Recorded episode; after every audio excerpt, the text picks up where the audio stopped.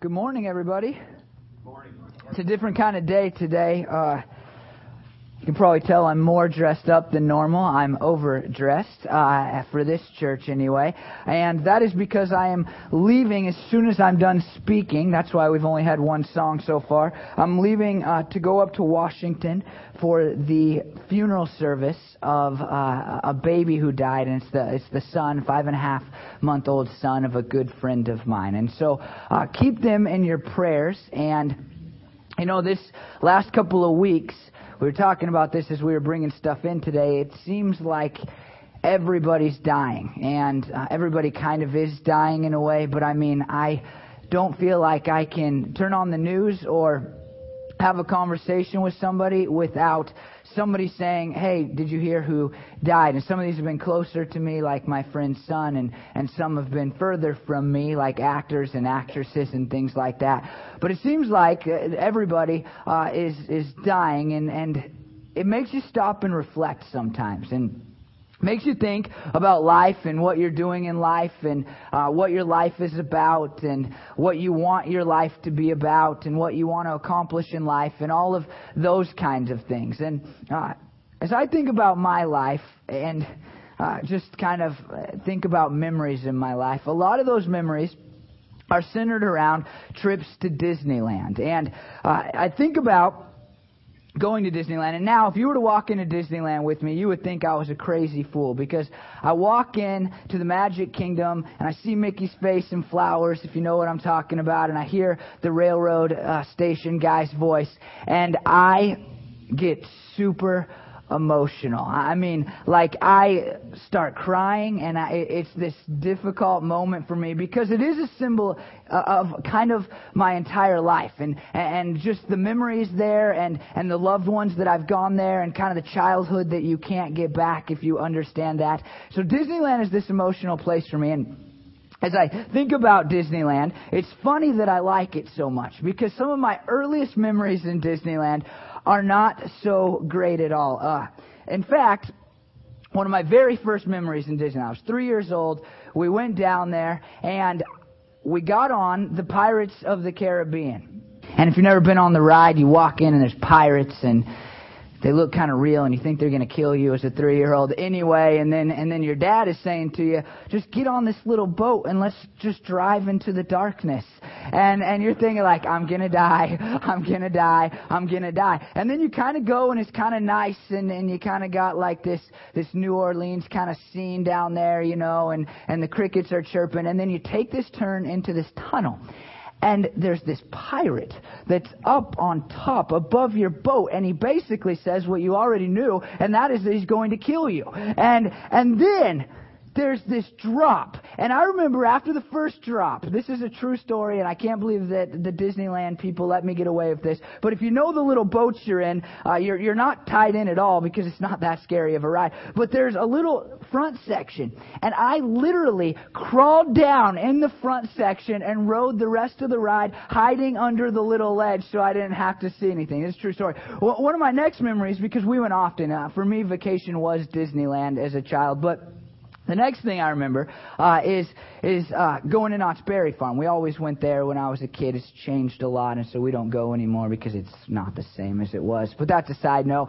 Anyway, and so I remember I six years old, I think, and I was finally tall enough to ride the big rides, which for a lot of kids is like, yes, I can go on the roller coasters now. For me, it was not like that. It was like, oh, I I don't think I'm tall enough. I I can't I can't reach that line. And and so Montezuma's Revenge, if if you know that right, it's just a simple loop. You go up, you you loop back backwards, and then it's all over. And my dad is like, you have to try it one time. If you never want to go again, that's fine. And before we got on the ride, I'm not joking, Montezuma had his revenge because we spent like 20 minutes in the bathroom as I was preparing myself to go on this ride as a six year old. I remember, I think we went to the bathroom, got back in line, and then went back to the bathroom because I was like, I can't do it yet. I, I just need a minute here. Uh, and so, uh, scary, scary things. And then, as, as an older person, um, Uh, it was uh, one of the last couple of times we've been to Disneyland. Uh, maybe, uh, well, been twice, I guess, but two times ago uh, there was a new ride, and uh, the ride is called the Tower of Terror, and uh, it's it's this ride that takes you up in this hotel, and it it it just drops you, and uh, and I don't like the falling feeling. I'm okay with going fast. I can go fast all day, but but I don't understand why people like to feel like they're about to die. That doesn't make any sense to me. Uh, but again, my dad, you have to go. It's really cool. It won't be that scary. You know, you're 25 years old. Okay, you can't get under the line anymore. And, and so I get on this ride, and the, the expectation, if you if you have been on many rides, is way worse usually than the ride, right? I mean, it's that build up, and at Disneyland you're in a two-hour line, and so you're thinking about how it's almost over. I mean, your whole life is flashing before your eyes, and you're thinking about the things you should have said to people, and you're making phone calls, and uh, you're asking for your last dinner and things like that. And so we get on this ride, and my stepmom Sandy can tell you uh, it's one of her favorite moments, and we have a picture now of, of this ride. It's still in existence. We had some video footage, but the but the picture is this: me here. I'll explain that in a second Sandy, my stepmom, right next to me with the biggest, hugest grin on her face. She's laughing super hard. And a guy in front of us that we're not connected to at all, laughing his head off as well. Do you want to know what they're laughing at? They're laughing at me screaming like this. the whole entire time. And this is how I am when I get on rides. And, and here's the thing about uh, rides and, and, and my my attitude towards them is, is I'm pretty timid and I'm pretty scared. And, and when I think about that, I think that most people live their lives wanting to do something great, wanting to make a difference, but they live their lives in a way that is scared and timid and not really accomplishing much. And in the New Testament, in 2 Timothy chapter 1, we see the beginning of this letter from the apostle Paul, this man who wasn't timid, to a guy that he calls his son in the faith. It's a guy that he mentored and that he loved named Timothy. And he writes this letter because Timothy is a great man of God, a pastor, somebody who has accomplished much, but yet he had a life that was just scared to do the things that he needed to do. And, and here's how Paul begins this letter says this Paul, an apostle of Christ Jesus, by the will of God, in keeping with the promise of life that is in Christ Jesus. To Timothy, my dear son, grace, mercy, and peace from God the Father and Christ Jesus our Lord. Now, here's what I love about Paul and the books that he writes in the Bible, uh, the epistles. He does a fantastic job in just the beginning of his letters. The, the introductions uh, of Paul's letters in the Bible, is they're in, inspired by God, uh, say more, I mean, like in two sentences, than I say in my 30 minute sermons. And so, just a couple of things to notice about what Paul does in this introduction right here. First of all, he says, by the will of God. His apostleship, his ministry, is by the will of God. And here's one thing that we need to remember if we are going to live bigger lives, lives that accomplish something, lives that aren't just full of fear and really don't get anything done because we're sitting there going, oh, it might not be that easy or that fun. And that is this, that, that we need to recognize what our calling is. You see, Paul's about to teach Timothy about why he shouldn't be timid in his faith and in his ministry. And right at the beginning, he says, Look, the ministry that I do is something that I know God purposed in my life. He literally called me to do. If you're a Christian, God has also called you to a ministry.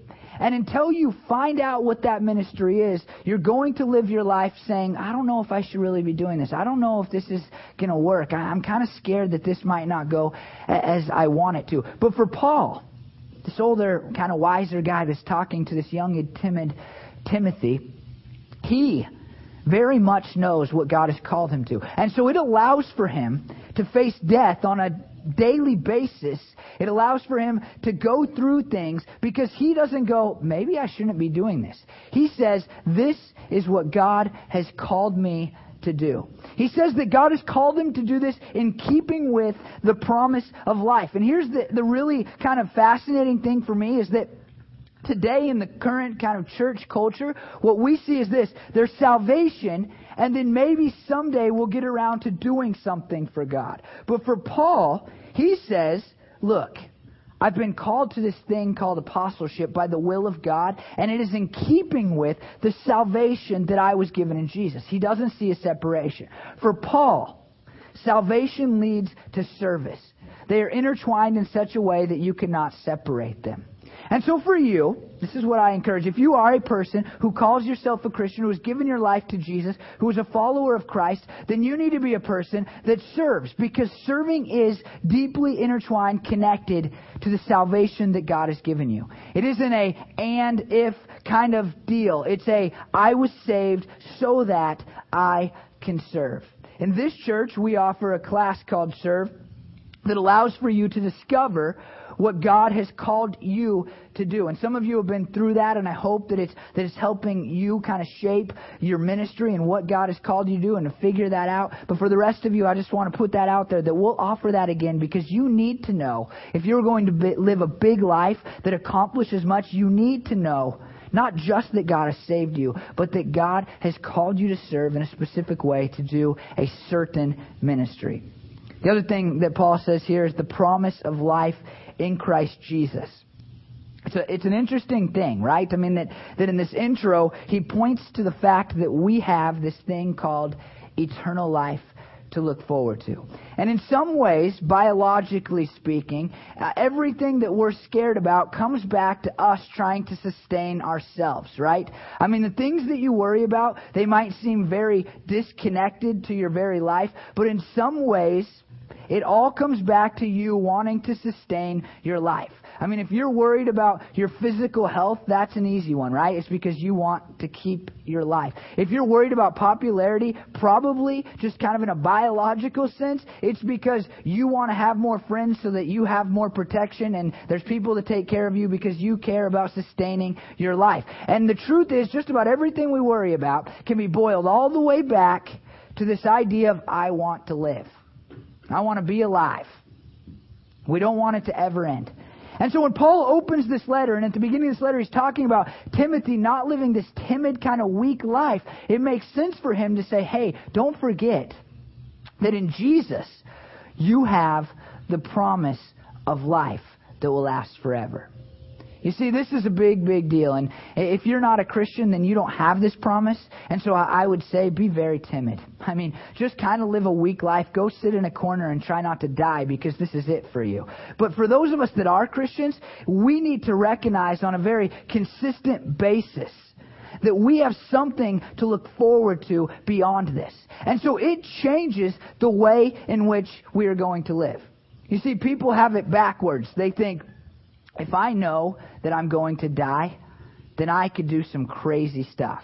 I've even said that when I am at the end, whatever, whenever that might come, if I know ahead of time that, that it's just about over, that I'm going to take a hot air balloon ride. That's that's my big thing. I'm not going to try to skydive or anything like that because again, why do you want to feel like you're dying? Um, but I will take a hot air balloon. Somebody says you have five days to live. I'm getting in a hot air balloon. But the truth is, when it comes to to the way in which we live our lives, not in dares and things like that, but just the the emphasis of our lives and trying to change this world for the better, the opposite should be true. I know I'll live forever, and so therefore I need not be timid about the way in which I approach this life.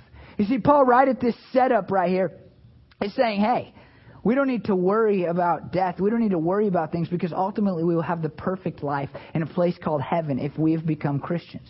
That comes because Jesus died for us, and you see that He connects it to grace, mercy, and peace. Grace is just the simple fact that, that God looked down at sinners, and He said, I want to offer you eternal life through giving my Son to die on a cross despite the fact that you do not deserve it.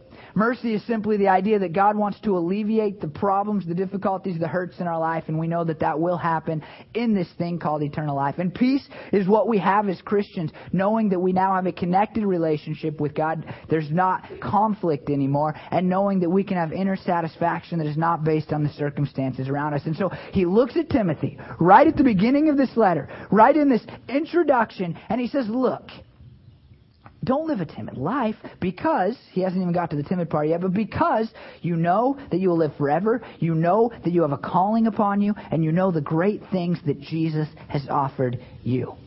And then he says, I thank God, whom I serve as my ancestors did with a clear conscience, as night and day I constantly remember you in my prayers.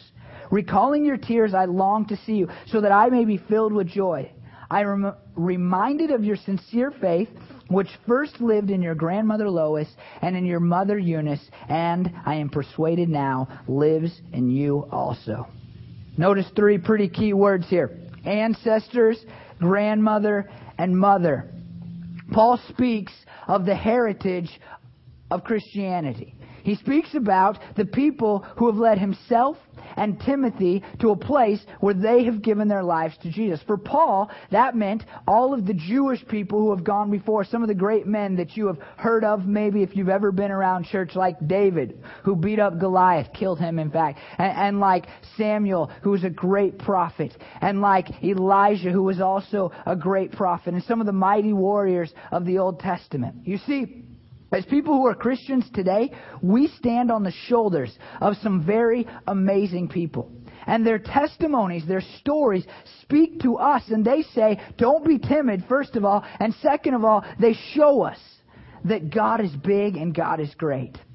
Beginning in September, kind of when the school year kicks off, we will do a sermon series on the great stories. We're going to spend 10 weeks on it of the Old Testament. I'm very excited about it. I, I don't know that I've been this excited to do a sermon series this early before because there are amazing stories. And I'm excited to tell them and try to tell them in an adult perspective because we spend our whole lives hearing them from a child's perspective, right? And so I'm excited about that series, but we stand on the shoulders of some very amazing people. But for Timothy, those amazing people were not people out there. They weren't like these distant relatives that happened to be Jewish or whatever, but they were people very close to him, mainly his grandmother and his mother. I think about my life and the heritage, and I, I can't go back as far as I'd like, but but but I think about why I'm a Christian today, and I, I can tell you it's because my dad's a Christian, and and He's probably a Christian because his mom was a Christian, my grandma, and she's probably a Christian because her parents were Christians. And, and, and you can see this, this lineage of, of Christianity. And, and the truth is, it's everybody's decision on whether or not they are going to accept the truth of the Bible and the gospel story. But in some ways, Paul is reminding us that if we are Christians, a lot of times it is wrapped up in the fact that there were Christians who have gone before us. And that leads to this question. I mean, it's a pretty simple question. What type of heritage are you going to leave? It's all kind of connected to this idea of living a big life or a timid life. But I mean, what are you going to leave behind? Are you going to leave a legacy of Christians where you can look down the line and, and somebody could say, you know why I'm a Christian? I'm a Christian because way, way back in my family's heritage, if you go down the family tree, there was a man who decided to live fully for Christ. Or are you going to live a life that pushes the generations away from the faith that maybe even you have? Now, here's one part of that. One part of, of living a life that, that kind of produces this heritage is seen in, in what he says next. He says, Constantly remember you in my prayers, talking to Timothy. Paul looks at Timothy and he's saying, Look, whenever I pray, basically, if you can follow the wording, whenever I pray, I remember to pray for you. And I think that we just undervalue this type of relationship. This relationship that says, I will hold you up in prayer. I will be there for you because I want to see you succeed in your faith in Jesus. Some of you here have had people like this in your life. I, I know that I have people like this in my life and I'm better for it. But we need to be that somebody for somebody else. I think about the heritage that we're leaving. And, and if you would just make a decision today as a, as a Christian person to say, look, I am going to pray for somebody consistently.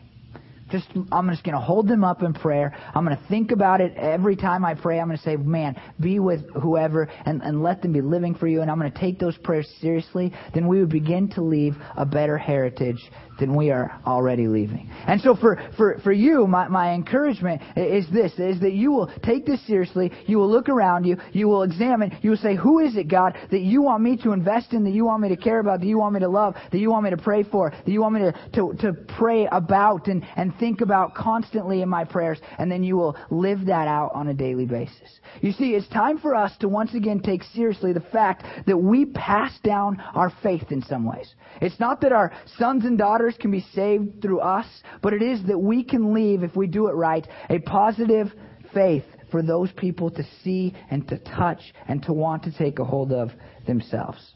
It's one of the reasons that we do VBS, which starts tomorrow. Don't forget, keep that in your prayers. But it's the one of the reasons that we do that because we want to pass our faith on to the next generation. Now, here, let me tell you the alternative.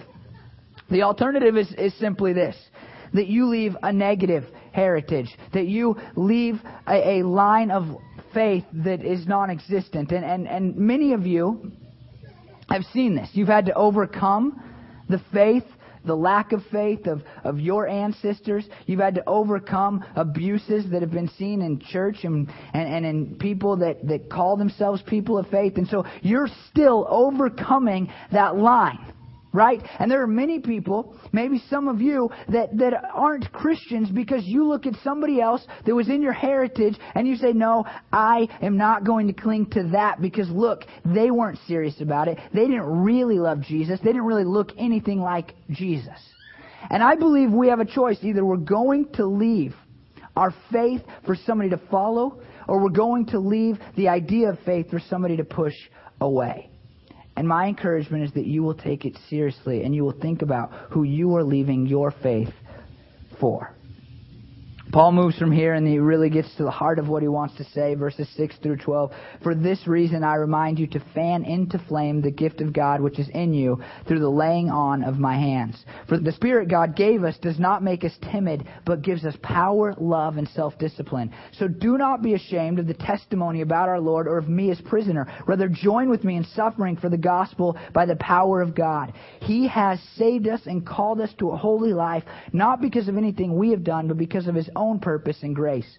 This grace was given us in Christ Jesus before the beginning of time, but it has now been revealed through the appearing of our Savior, Christ Jesus, who has destroyed death and has brought life and immortality to light through the gospel. And of this gospel, I was appointed a herald and an apostle and a teacher. That is why I am suffering as I am. Yet this is no cause for shame, because I know whom I have believed and am convinced that he is able to guard what I have entrusted to him until that day. Paul begins by saying this reason, and that is Timothy's sincere faith. And the truth is, if we don't have a sincere faith, if we're just kind of Christian in name, then none of what Paul says after this really matters. But Paul looks at Timothy and says, I think you're a Christian, but I see some problems in the way that you are approaching your life. Mainly that you are timid and you seem to be ashamed of me and perhaps even the spreading of the gospel. So he begins by saying, fan into flame the gift of God. And the truth is that all of us have been given gifts. Each of us that are Christians have been equipped by the Holy Spirit to do ministry.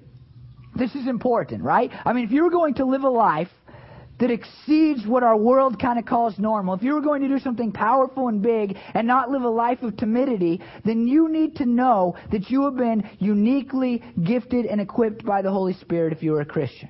You see, if you go, well, I'm not really good at anything, I mean, I don't really have any kind of special qualities in myself, then you will never live a life that does big things.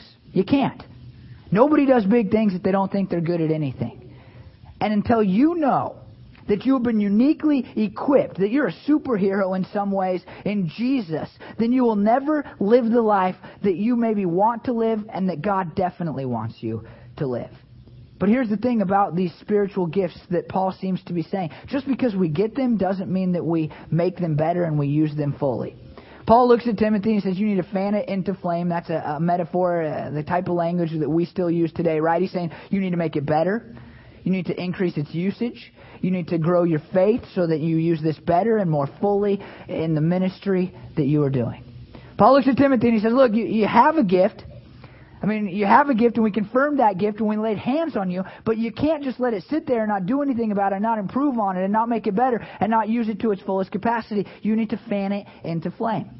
And the truth is, many of you sit here and call yourself Christians, you are a person who has a gift, at least one gift, maybe multiple gifts, that have come through the Holy Spirit, but you're not fanning them in a flame because you're not using them, and you're not trying to grow them, and you don't have the faith in what the Spirit has equipped you with to actually put them into practice. And so for you, these words are, are very relevant. I mean, he's saying, hey, fan it into flame. Don't waste it. Actually use it. There's some athletes, right? I mean, you think about athletes, and some just drive you absolutely nuts. Because, this is the number one thing that drives me just mad about college and professional athletes. It's when they are extremely gifted.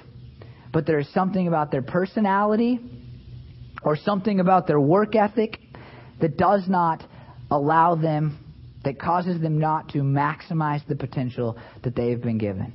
We have one of those. I won't name names because I hope he comes to our church someday. But uh, we have a trailblazer that, uh, that that fits that mold really, really well. And and he just drives me nuts because I look at the talent, his six foot eleven frame, uh, his super long arms, his ability to shoot, and I think. Man, dude, if you give me your body and your athleticism, then I'm twice as good as you. I'm twice as good as you because I'm not scared to get knocked over. He's never coming to church. Um, and this drives us nuts, right? But the truth is, most Christians are living in this kind of state. God's looking down here and He's going, I've gifted you. But you're not using it. You're not making it better. You're not working hard to put it into practice. And it's such a waste of a talent, a gift of God. And so Paul says to Timothy, look, you need to be a person that fans into flame this gift. You need to make it better. He says, Do not be ashamed of the testimony about our Lord or of me as a prisoner. This is really interesting, right? Because it seems that Timothy is looking at what's going on around him, and in some ways he's kind of ashamed at it. And there's two things that are going on here. First of all, Paul is writing this book from prison. He's writing it in prison, and Timothy seems to be going, Man, you're my mentor. You're kind of this big shot of the faith in which I'm a part. You're about to die in a prison cell, and it's kind of embarrassing somewhere inside of me. I mean, I'm kind of like he probably didn't vocalize it. Paul could probably tell. I would just imagine, right? Because you don't say those types of things, but it's kind of like, man, you're you're one of us, and and look at your situation in life. And, and in some ways, he, he seems to be ashamed of, of even the testimony of Jesus. And, and here's what's happening at the time, aside from Paul, and that is that there are tons of false teachers around Timothy. And they're trying to tear down the gospel story. And they're saying Jesus was just some Jew that died. He's not the Lord. He's not the Savior. And, the people who are Jewish that aren't Christians are going, this is this cannot be this, a Savior. And the other people are going, this is ridiculous. Like you're worshiping a guy that died. How can that be? And so, in some way, Timothy, in the midst of this kind of confusion, and these false teachers and these people who are against the gospel, is kind of like backing down into a corner and going, I don't know if I want to talk about Jesus so much in front of people because I might get made fun of and it might cost me my life and I might go to prison and things like that. It's pretty true to what we're experiencing today, is it not?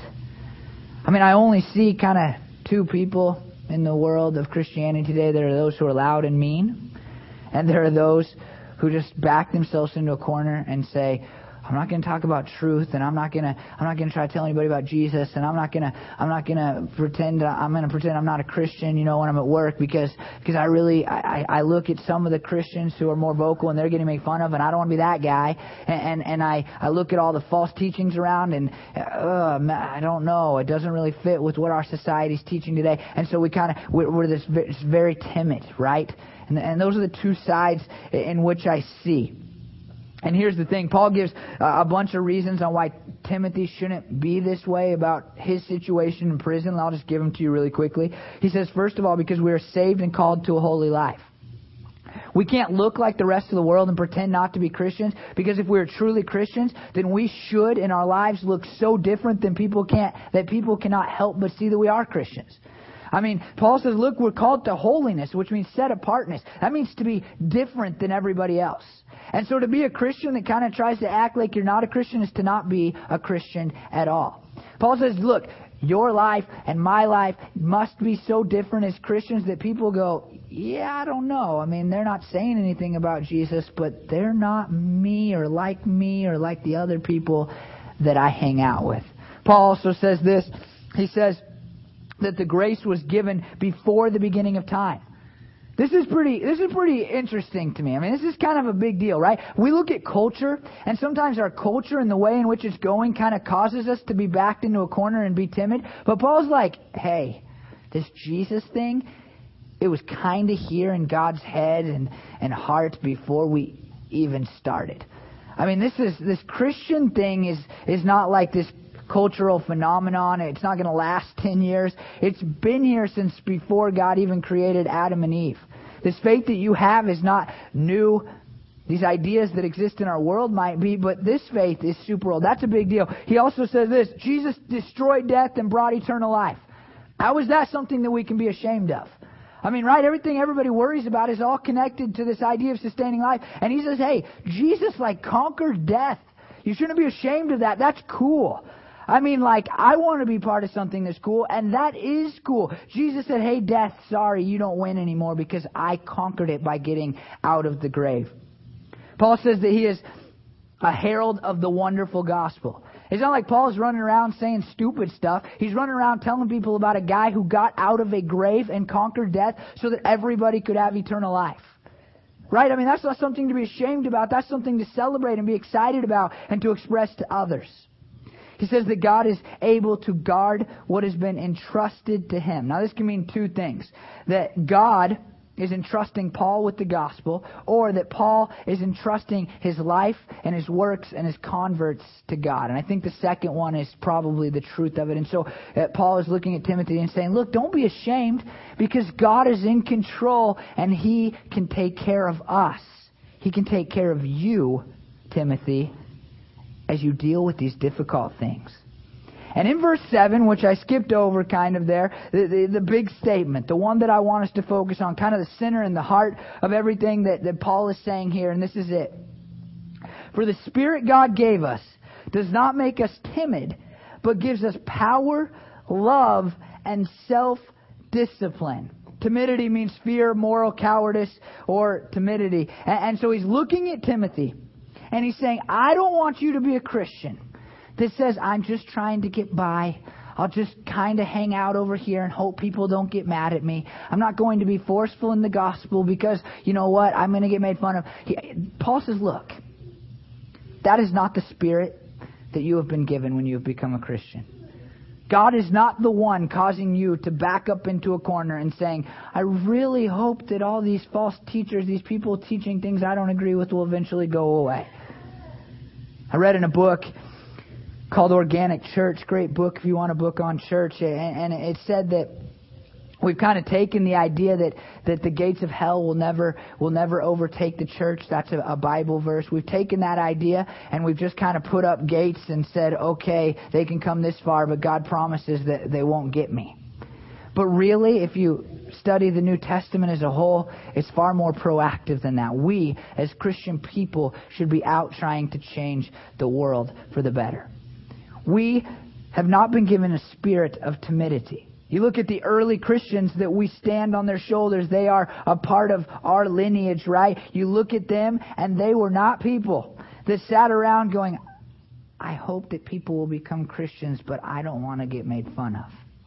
They said, I'm telling everybody about Jesus. I'm to tell everybody about Jesus, and and when they beat me, that's fine because I'm to I'm to get up when I'm better, and I'm to tell more people about Jesus. When they put me in prison, I'll pray that God will get me out of prison. But if He doesn't, I'll tell everybody in this prison about Jesus.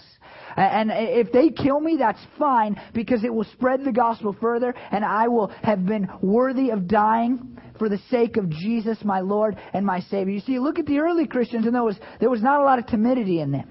They were out and they were spreading the gospel. They were not mean. They were not hurtful to the society around them. They simply said, I'm not going to sit back and let you win and let your ideas prevail because I'm going to teach the truth of what I believe. And instead of this, and you see this in the early church, there's three things that Paul says we have been given when we become Christians. And the only question is, are we taking a hold of it and advantage of it or not? The first is power. Paul says, You have been given a spirit not of timidity, but of power. When we become Christians, we become something stronger, not weaker. We become something bigger, something more powerful, a more powerful force because because the God of the universe literally comes into our lives. I mean, think well, the one who creates comes into our lives. How could we not be more powerful than before? You look at the beginning of church, Acts 2, and you see this group of guys that become the first Christians, and they're huddled in an upper room and they're praying. Kind of like Christians today, kind of huddled and praying, right? And that's what it looks like. And then the Holy Spirit comes. And the next thing you see, the disciples go outside. Peter preaches a sermon. 3,000 people become Christians in one day. The next thing you see is that the disciples are arrested for preaching the gospel. And they say to the Sanhedrin and the religious leaders, Hey, we don't care what you say because we're going to keep preaching the gospel. And the Sanhedrin and the religious leaders are like, where did these guys get all this great learning? I mean, where is this kind of authority and this power coming from? And the disciples knew it came because the Holy Spirit came upon their lives. We have not been given a spirit of timidity as Christians, but one of power. We now have the power of God inside of us to change this world. We need not sit back and say, I really hope things get better. We need to press on. We've also been given the spirit of love. Far too often, when I look at Christians, they go to the other side. They say, Well, I've been given a, a job to do and the power to do it, and so I'm just going to beat people up.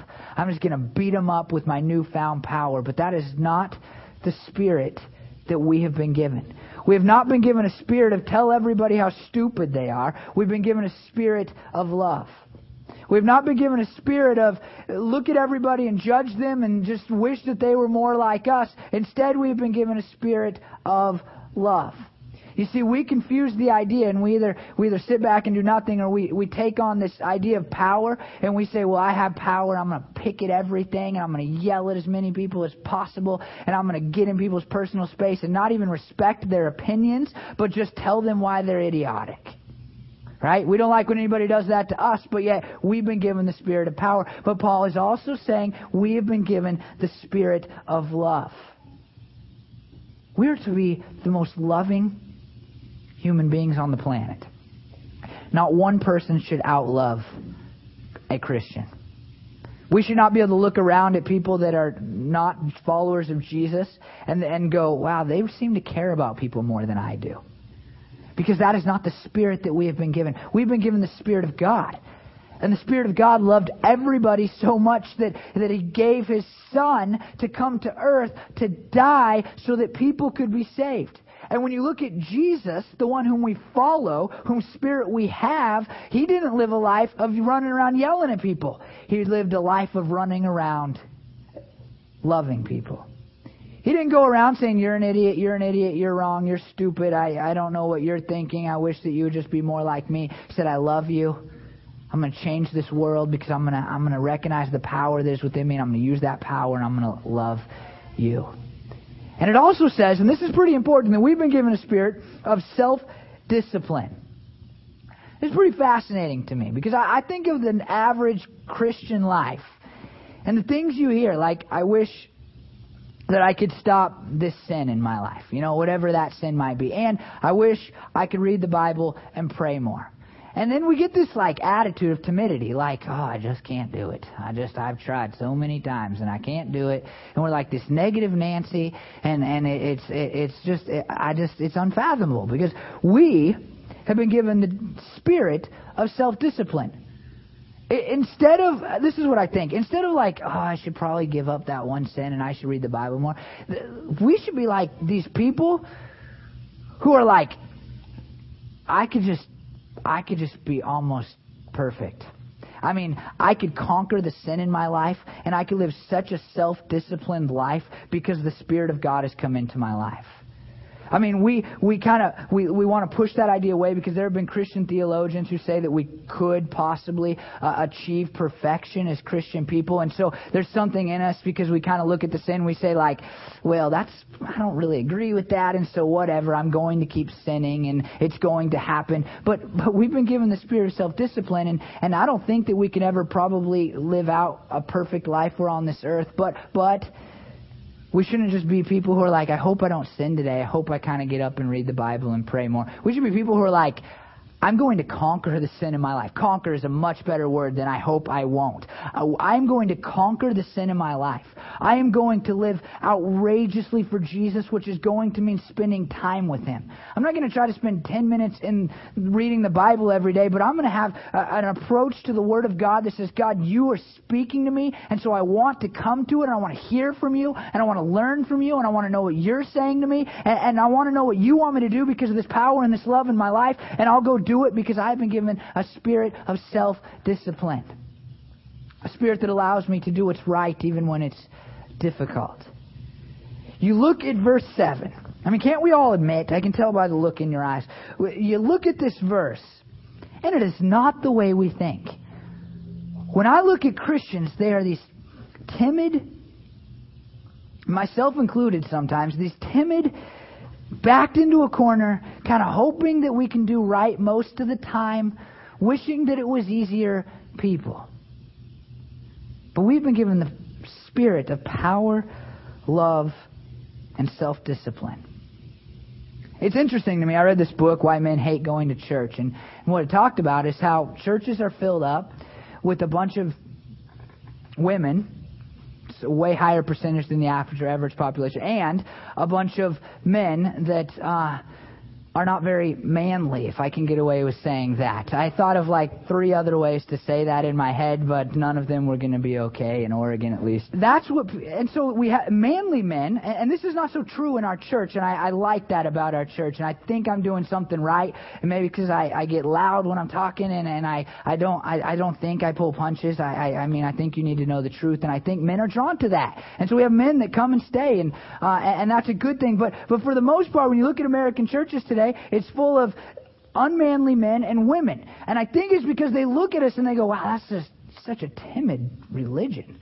I mean, I want to, I want to do something. I want to be great. And most men want to be like a superhero in some way and accomplish great things and, and have a purpose in life. And, and women want those things too. But in, in men, there's like this, this drive to do something and to succeed at something and to, to live kind of a big life. And men are looking at Christianity and going, that doesn't seem to be the religion. It seems to be religion where you sing songs on Sunday. I mean, that's what it is. You sing about your love for this guy that lived a couple of thousand years ago, and that's not so manly. But Paul is like, this is what Christianity is. It's the most powerful, loving, self disciplined thing on the planet of Earth. And so here, here's my encouragement for us.